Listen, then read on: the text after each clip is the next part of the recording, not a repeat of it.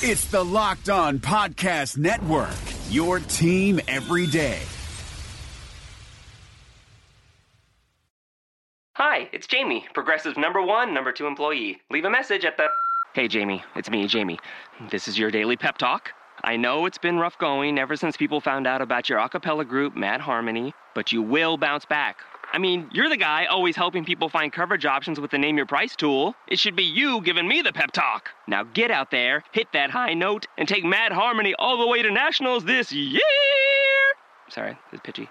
Progressive Casualty Insurance Company and Affiliates. Price and coverage match limited by state law. You are Locked On Packers, your daily podcast on the Green Bay Packers. Part of the Locked On Podcast Network, your team every day. And you are Locked On Packers. Hello, this is Bill Huber, the publisher of Packer Report dot com, part of the Scout dot com network, which brings you some of the best N F L and college football coverage that you will find anywhere. And we're talking to you on Sunday following the Green Bay Packers' thirty-three to thirty-two loss to the Atlanta Falcons. And joining me, as always, is my Packer Report colleague, Keith Roerdink. That's a hell of a game, Keith. I don't. I know we were just talking a minute ago. I, I, I figured they would lose and, and lose comfortably, and that was before all the inactives came out. So I. I hate to go with the moral victories card, but there's something to build here, isn't there? I, I think there is, Bill. And, I mean, if, if there's a way to, to feel really good about a loss, I, I think this is it. And, and we talked about this even last week, that it was possible for them to lose to Atlanta and still make some progress as a team that had you feeling pretty good about their end-of-year prospects. I, I feel like this was it. Again, I, I think I had them losing thirty-one to twenty-three or, or something along those lines, and I didn't think it'd be close. I thought Julio Jones would have a field day, and, and again, that was before the inactives came out. What I mean, you could start an all-star, well, not an all-star team, but you could start a hell of a good football team with, let's see, you got Sam Shields and Eddie Lacy on I R, and then today you have, um, I'll, I'll probably miss someone, you got Randall Cobb, James Starks, Ty Montgomery, Jared Cook, Clay Matthews, um, God, I, I did. I forgot two guys. That's sad. I mean, there's a there's a few problems. Oh yeah, yeah. Demarius Randall and Quentin Rounds. You know, the guys who need to play pass defense. Who needs those guys? No, like, irrelevant. You got Demetri Goodson. Yeah, you know, normally the uh, you you get the game day inactives and it's a, a little bit of a of a shrug and you know a lot of names that you didn't expect to play. Anyways, that wasn't the case today. So for them to to lose like they did, to have it be that close, to, to really have the victory there with all those guys out of the lineup, I mean, it really is a testament to, I think it's a testament to Aaron Rodgers. I think it's a testament to the offense. It's a testament to the defense and, and really the coaching. I mean, again, there's, you know, McCarthy isn't going to sit up there and talk about moral victories. No one is, but there were things this team did today against Atlanta that they haven't done all year, and things that they did with more consistency somehow with that many guys out of the lineup. So if you if you take a long view and, and say this is a team that, depending on, on where Minnesota goes the rest of the year, should be in play for the N F C North or a N F C wildcard spot, I liked what I saw today despite the final score. Aaron Rodgers used the word proud eight times. I transcribed his... Uh... post-game press conference. It was about five minutes and ten seconds. Proud eight times out of like seven hundred fifty words. So he was he was proud of the performance is what I gathered out of that. And again, you hate to go with the moral victories thing, but you're right. And you hate to say that Eddie Lacy being hurt is a good thing, but I think it is. I mean, not over the long run. I mean, they're a better team with Lacy. I'm not saying otherwise, but it's forced them to find something in offense that works. It really has, and you know, you you go back and look at there's there's different times over the years that a, a team or a player has, I think, gotten better when he's been forced to do something different. You know, I was having the conversation with somebody during the week, and you know, we were on the subject of Brett Favre, but I said Sterling Sharp getting hurt was the best thing that could have ever happened to Brett Favre because he had to start spreading the ball around. He had to start doing all these different things and, and really grow as a player. And that conversation kind of spun to twenty ten at Super Bowl forty-five, where that summer the entire offense was going through Jermichael Finley. He got hurt. You really thought this team was sunk. Instead, Rodgers has to discover all these other targets, and he grew as a player. So if you can, you can kind of, you, you know, if these dots are aligned enough for anybody that's not me to, to start connecting them, I think you can look at this year and say, with Lacy out, and even with Nelson coming along as slowly as he has been, and certainly he had a he had a great game, and he, he came into this hike to the team lead with five touchdowns, but you started to see, again, out of necessity, and maybe almost like the playoff game at Arizona last year, Rodgers had to start going to different people. I mean, Geronimo, look at the guys got that got touchdowns today, Bill. Geronimo Allison, Trevor Davis, Jeff Janis, in a Jeff Janis signing. I mean, are are you? And then of course Nelson. But I mean, who who would have thought that? If you would have told me coming in Rodgers was going to have four touchdowns, I might not have been shocked. If you would have told me none of them were going to Adams and only one was going to Nelson, and, and told me those guys were getting the other three, I, I think I would have put money against that. You those guys in your fantasy football team, right? I have Adams on my fantasy football team, so. No. Um, he he might have done just enough to get the victory for me. I'm uh, I'm I'm still crossing my fingers for the Eagles defense tonight. It's amazing. Adams twelve catches for seventy-four yards. Rodgers completes twenty-eight out of thirty-eight, just two forty-six. It's uh, it really has turned into a dink and dunk offense. But again, I think this is good. Where so much of last year was buying time and looking for big plays that weren't going to happen, and the start of this year too, where. You know, he danced out of, you know, he's always dancing on the pocket trying to make the big play. Again, I, you know, we talked about this last week, maybe even the week before. I think all this other stuff has made him, you know, it's okay to throw the ball two yards down the field and, and trust that your guys are going to make something happen. So, again, it's, yeah, you want to make some plays on the field, but I just think this is good for him in the long run because he was in such a funk that, but this is, again, I think it's another good sign going forward. This is the route this offense has gone. I think so, and and you know nobody's nobody's going to get too excited or, or fall in love with you know six and a half or, or even eight yards a pass. But when you look at Rodgers and when you look at the offense and you say they're not in rhythm, well, what gets them in rhythm? Completing a lot of passes, quick drops, quick throws, some kind of rhythm.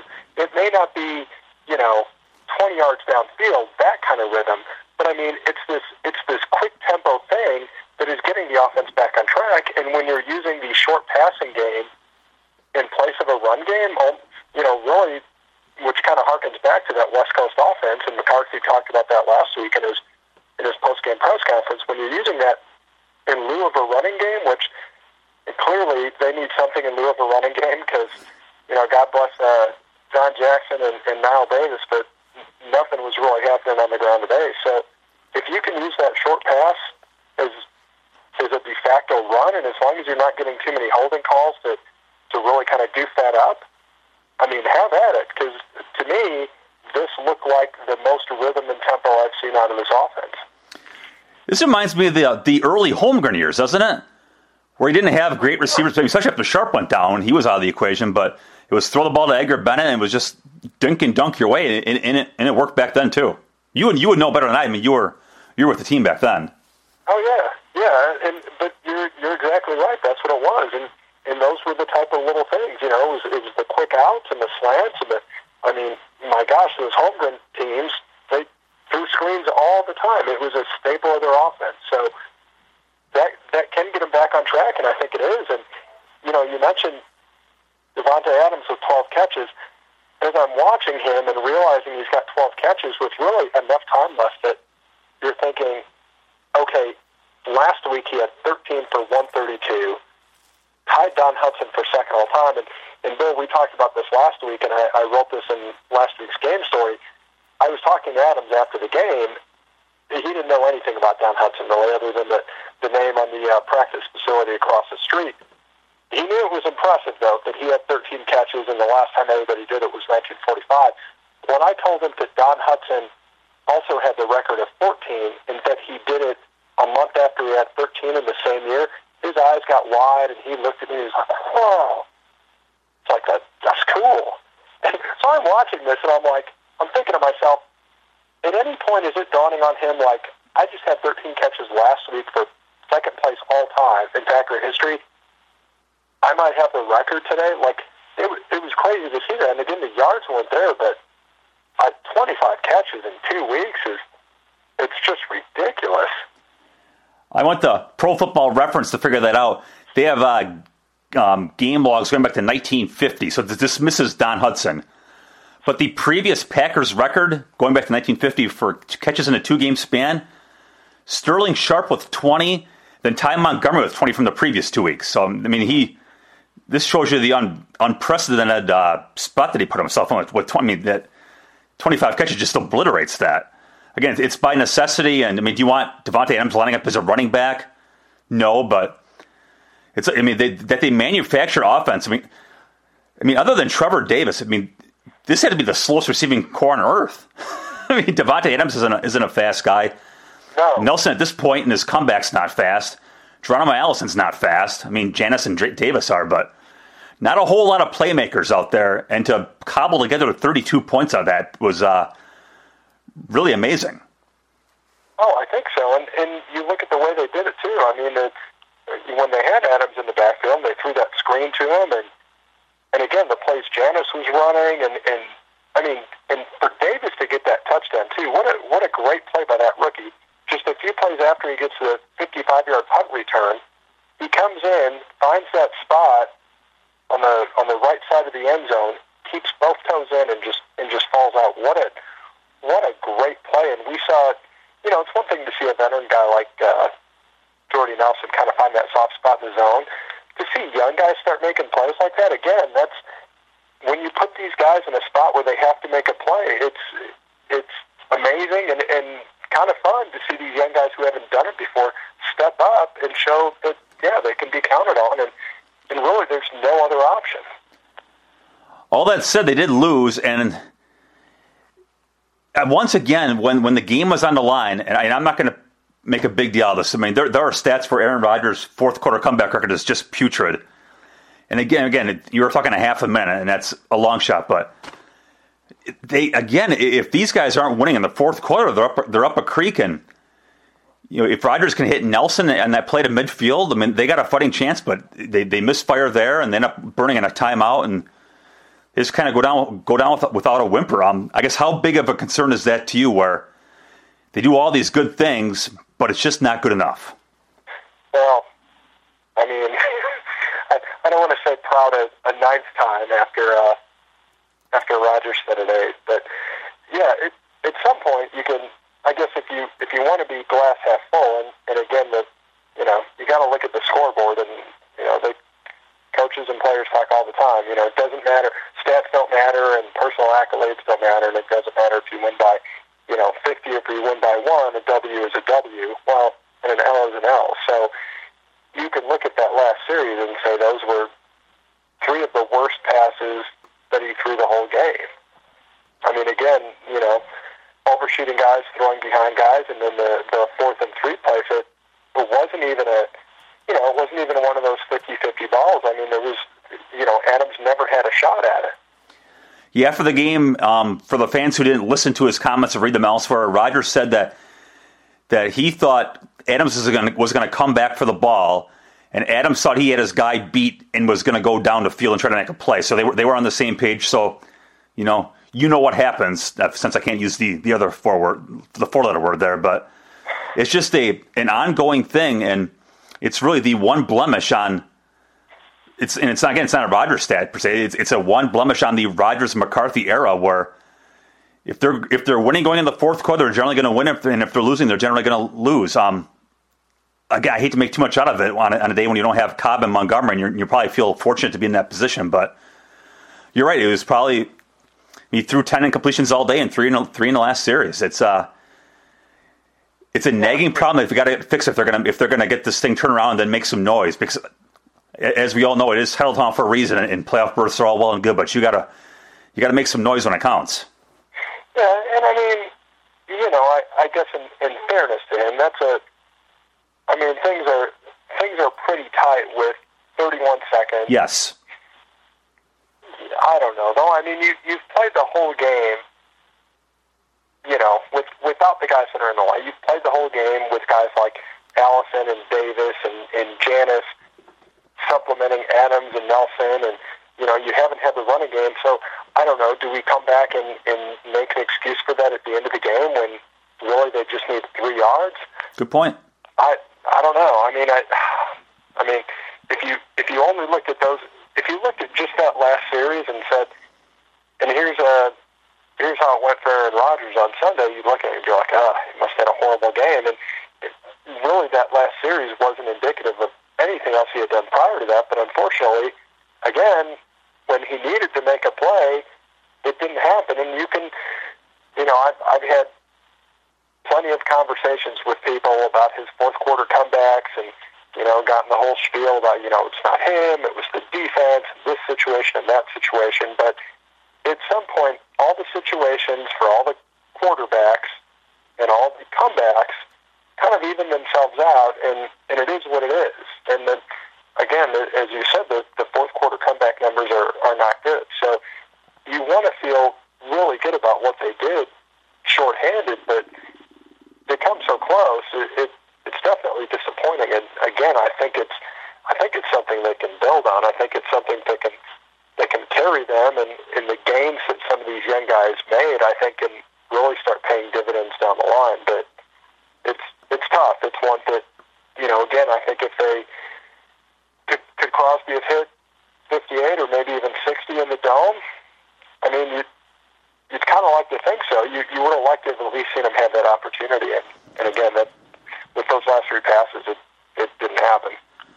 Um, what, what about the defense? Um, as great as the offense was shorthanded, the defense wasn't. But, but I mean, what the hell do you make out of that? I mean, if you're out without your top three corners and your and your best all around player, I mean, I guess I guess what do you expect against the number one offense in the N F L, right? I, I don't. That's that's my take on it. I guess throw it out the window, I suppose. You know, I mean, I, I mean, a couple plays here and there, but again, isn't isn't that what it always is? But they held the running game in check. There was the, you know, there was that run by Freeman where it looked like Martinez had the backfield. You know, they had a couple plays like that. Obviously, uh, Demetri Goodson was, you know, trailed his trailed his guy. It was a uh, Gabriel that caught the pass at the thirty, and and Goodson was trailing him the whole way to the end zone. So that was that was that long pass play. I mean, those were those were the two that stick out. I think they didn't get a lot of pressure on Ryan, but then they had the back-to-back sacks, and I, I, I felt watching it that Peppers stepped up and, and had a good game, had kind of a, you know, Peppers of, of a couple of years ago sort of day, and but again, it, it wasn't quite enough. Yeah, that last that last drive, I mean, they never got close to stopping him. I mean, the, the Falcons had a third and two and a third and one. I mean, that was it. I mean, they it was they never got close to getting out the field. It was. Again, I don't, I don't know what you make out of when you got guys playing defense who shouldn't be either, either A, are on the roster to play special teams, or B, depth, or B, wouldn't be on the team at all without the injury. So I don't know what to make out of it, other than that was horrible. Well, and, and it was a it was a weird, you know, it got, we we just got done talking about Aaron Rodgers and ability to kind of bring him home right at the end there. It really was the opposite, and. And you and I have joked many times about the, the Matty Ice nickname. Yes, we had Matty Slush, I called him. But, you know, two quarterbacks at the end of the game when it really counted, one of them was, you know, moving his offense down the field like he had maybe the whole game, and the other quarterback who had been moving his offense down the field was, you know, suddenly putting the ball in, in places where his receivers weren't. So... I don't know. I mean, you know, you could argue the end of the game was the best that Matt Ryan had looked. You know, that, that final that final two minutes was better than he had looked in the previous fifty-eight. Good point. Um, so what do you think, big picture? I mean, this is probably a good time as any to do this, because I don't know how much it's worth looking into this game just because of the awful injury situation, but big picture, I mean, you got to at least feel better than you did after the, the Cowboys game, I'm sure, but... Do you, does this, do you think this has a team has a chance to? I, everyone always couldn't point to two thousand ten for obvious reasons, but I, I hate to go that far. But do you feel like this team has a real shot to be a contender? Uh, I mean, are we talking N F C North contender or Super Bowl contender? Um, a chance that when the playoffs start on January, whatever they start, you know, you'll say, you know what, they have a good shot as anyone. Oh, this is. Uh... doesn't feel like this doesn't feel like twenty ten to me. But that said, was it was it Miami and Washington that they lost back to back in overtime? Right. So they were three and three at that point, in, right? In, in October, in October. And if you had told me that year they were going to win the Super Bowl, I would have told you that you were you were uh, a drunk or, or you know needed needed to be committed, because there was there was nothing about that team that that seemed like it was going to the Super Bowl. So. Do I th- feel better about this team at, at this point in the season than I did in twenty ten? Well, sure, I guess, because I, I look at these injuries, and I almost, in a weird way, I almost feel better about this team in a one-point loss than I did beating a, a really horrible Bears team with a third-string quarterback by sixteen at home. That's a good point. I don't know. I mean, sure, why not? I mean, you know, I... If the Packers were full strength, I look around the N F C, and I mean, who who really scares me? I mean, Seattle just lost to the Saints, so I guess both of those teams are, you know, certainly the Saints can put up points, and you know, I'm I'm surprised that Seattle's defense wasn't able to to hold them down a little more.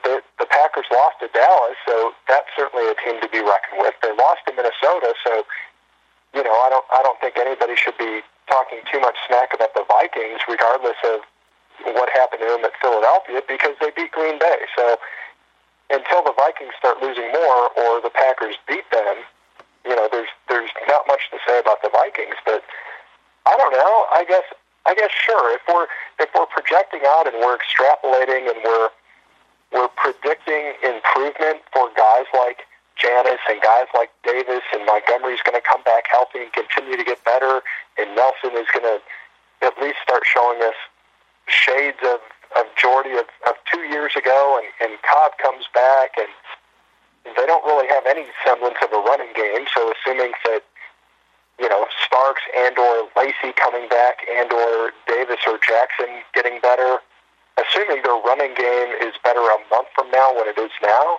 than it is now, which really isn't saying much at all. I mean, sure, why why can't this team be a contender? I'm with you. Yeah, I'm looking at the N F C standings now. Um, Dallas five and one. We obviously we know about them. I just I can't buy the Vikings with that O line and no running game. I mean, I know their defense is great, but I, just, I mean, there's no reason why the Packers can't beat them. Seattle, third place in the N F C. Again, they they have no line whatsoever. Atlanta, I mean, we know we, we, we saw Atlanta today. I mean, big deal. That way. I'm sorry, what's that, Keith? Seattle, oh, I said Seattle and Minnesota are similar in that way. Yeah, great quarterback, can't run the well, yeah, and yeah, but great defenses, and but so they're so flawed. So that if they can just get some, if they can just survive this, and, and that's the big thing is that can they survive this? You got the Colts coming to town next week. You know, Indy's Three and five. I mean, they're they're mediocre, but with that quarterback and against Green Bay secondary, you know, you don't want to write them off. And then it's, God, I forget the order, but it's, it's Redskins, at, Eagles, at, at Tennessee, yes, at, at the Redskins, at the Eagles, and then at home against the Texans on the fourth, at home against the Seahawks, at Chicago, Minnesota at home, and then at the Lions on New Year's Day. So you got Indy's mediocre. Tennessee is four and four. Washington's kind of caught fire here and there. They're uh, four and three, and, and the Eagles are four and four and two. Though that's this is a a really hard schedule, and a, I, I assume they'll be healthier. And you know, I hate to say this, but because Mike McCarthy would call this a, a polluted mindset, but you just wonder if you looked at the guys, if you looked at a secondary, and you know what, they're they're up a creek in the secondary. You know what? To heck with it. We'll, we'll do our best with what we got, but we're just going we're not going to play anybody today. I just wonder, and he would never admit to it, but part of me wonders that, you know what, our secondary's beat to hell. Screw it. We're just going to play healthy guys and guys who are questionable and on the fence. We're not going to play them. And we're taking a big picture view. I, I I wonder if it's deep down, if that was his reasoning for for the inactives list. We'll never we'll never know. But I, I was I was thinking that when I studied inactives list, inactives list on Sunday. That's a, that's a that's a you're well you're that's a really really interesting and, and uh, provocative thought there, and, and one McCarthy would certainly never ever uh, cop to. But yeah, I mean, did they look at this and say we're beat up, we can't run, We're on the road against the number one offense and a receiver that's got eight hundred thirty yards. We'd be, we'd be, you know, lucky as hell at full strength, right, to come away with a win. Let's not, you know, again, let's take a let's take a long view and not put anyone at risk, and, and let's just go out and get some experience for the young guys and see what happens. And and lo and behold, they almost pulled it off. But yeah, that's a that's a that's an interesting point of view, Bill. I, I think you might be onto something there. Not that uh, we'll ever get any confirmation on it. No, definitely not. Um, you know, McCarthy comes under a lot of fire over play calling and this and that. I want to say one thing in his support. You know, and I was ready to fire a guy, fire the guy a couple weeks ago. Um, but they play for him. If there's ever a game where you say to heck with it and you, and you and you roll over, this is it. But they continually play for the guy, and, and that is the. You see that around the league, where, you know, where teams quit on their coach at, at some point, and, and to his credit, you know, the, the players continually play for the guy, and I, I think I think that's impressive. And when McCarthy always comes under fire when they lose, I'm going to just point it out in, in, in his support there. I think so too. I mean, I and again, maybe part of that is is getting these young guys worked into the mix. These young guys that. They don't know any better, and they're not, you know, they're excited for the opportunity, and they just want to come in and make some plays, and maybe that kind of energy is is helping Rodgers too. And again, you know, chemistry is a, you know, a funny thing in the sports world. Mm-hmm. I mean, you, you don't know, you can't manufacture it, and you can't really predict it, but when it's there, you can't miss it. And when it's when it's gone, you're, you're you know, looking everywhere to get it back. But for whatever reason, again, this, this offense is, you know, the last couple of weeks doing doing things that we never thought we would see them do on offense. They're clicking in a way that they hadn't, you know, in, in probably a year and a half. Looks like they're having fun, doesn't it? It, it seemed, and it seemed, it seemed like that was missing for, for it was, it was like, you know, root canal half the time it seemed like for these guys. I, I think that's a good thing, too. I think you could feel the you could feel the tension. I mean, I felt like, you know, sitting, sitting in the press box, you know, watching those games, or you know, or whether you're, you're sitting in your living room, you could just, in some of those losses and just with some of those drives. I mean, just the, the icy stares from from Rodgers to the receivers, and the receiver getting up, and the ball's not near them, and you know they, you know, I I, I think we know that no matter who was at fault on a on an errant pass, it's always going to come off like the receiver's at fault. And it, it just, I think that starts creating some tension after a while. But it, again, maybe this, this dink and dunk passing game isn't all bad because they're completing passes. I, I really I really like this team. I, I think they got a chance. Ultimately, I, I don't know if the secondary is ever going to be good enough. I know even even if Randall and Rollins come back, I mean, do we know about those enough about those guys and to actually believe that there are, you know, a, a guys that could come back from injury and be a playoff caliber, championship caliber tandem, like you know the Broncos guys. I, I don't, I don't know about that, but um, they, they, they showed me something today, and they showed me something last week too, where they've kind of reinvent, reinvented themselves on the fly here, and they're having fun again, and and they're finding contributions f- from guys who you didn't think would come through, and I don't know, I, I, I like this group. I, I don't know if they got a chance to do anything special, but you know, like you said, in two thousand ten, we, we didn't think that either. So we'll we'll see. There's a, there's at least a glimmer of hope here, I think, compared to a, a few weeks ago after after the Dallas game. I thought, oh dear God, these guys are they'll be lucky to go eight and eight. Oh yeah, yeah, and, and again, when you talk about guys contributing too, I mean, it's not it's not just the guys we've talked about. I mean, you know, Kentrell Brice is a guy that you know I don't I don't think we.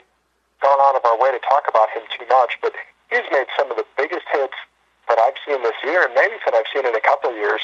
In his play where he came up and hit, I don't know if it, I can't recall if it was Freeman or Ward, but they were coming down with a head of steam down the sideline, and he came up from the back of the end zone and just stopped them in their tracks on a half-yard line. I mean, that kid hits like a ton of bricks. I think he could be a special player for them, but it's little things like that that can that can spark a team. He's done that every week, hasn't he? I mean, I, he's got. I mean, he only plays ten, fifteen snaps a game, but every week he just clobbers someone. He's a he's he is a hell of a player. And the, for an undrafted free agent, what a steal that is. Oh, yeah. Yeah, you know, and it's, in today's N F L, it's hard to consistently lay a clean, hard hit on a guy. And he's done it a, a handful of times this year. I mean, he's he's really been an, an impressive kid. And, and again, it, another uh, undrafted uh, undrafted guy, you know, a, a feather in uh, Ted Thompson's cap there for, you know, finding that needle in the haystack. Speaking of undrafted guys, have you ever in your life seen a worse pass interference call than one on Gunter against Julio Jones? Was that the first quarter or second quarter, whatever it was? Where Julio Jones tackled him to prevent an interception and Gunter got flagged. That was unbelievable. Yes. Yes. Although, although Gunter, I, they, it, it seemed to even out later when yes. Gunter pulled the, pulled the back of his jersey and, and got nothing. But that, you're right. That was that was a ridiculous call. And Gunter's a guy too. You know, talk about somebody who's just savvy and instinctive, and he has to be because he's not fast. But this is just—he's a big physical kid, and I think he gets. I think the more he plays, the better he's got. And and I know fans were just hating on him yep. through that Dallas game, but I think what we've—you take that Dallas game out of the mix, and I think who we see in those other games is who he is. And that's it. He's going to be a good player for him. I mean, you know, we don't need to kid ourselves. He wouldn't be starting if, you know, Shields and Randall and Rollins were healthy. But this is a this is a good kid, and he's big, and he's physical, and he's instinctive. And it's good to have guys like that on the roster and, you know, put in a very tough spot. I think for the most part, he's responded. I know Jones was hurt for, for you know, forty minutes or whatever it was of that game, but he doesn't seem fate. I mean, talking about Gunter, nothing bothers the guy. I mean, he's going up against, you know, I always thought Calvin Johnson was the best receiver since Jerry Rice. I mean, Jones might be better than Calvin Johnson. And he's just not fazed at all. I mean, there are guys who would melt down at the very thought of, hey, you get this guy one-on-one. Good luck, buddy. Nothing fazed the guy. He is one mentally tough, un unintimidatable. That's not even a word, but he can't be intimidated. I guess I, I, I really like that in him.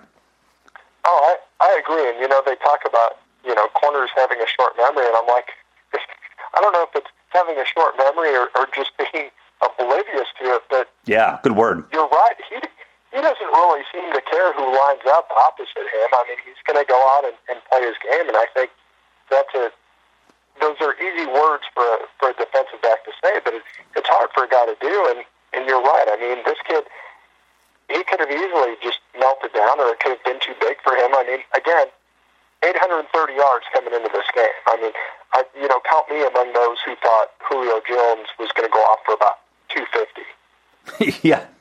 Yeah, no doubt about that. Unfortunately, they couldn't stop Mohamed Sanu, but you know what? Let, let's see if there's a rematch between these guys. Let's get Randall and, and Rollins out there, and no more Demetri Goodson, and give them your best shot. I, you know what?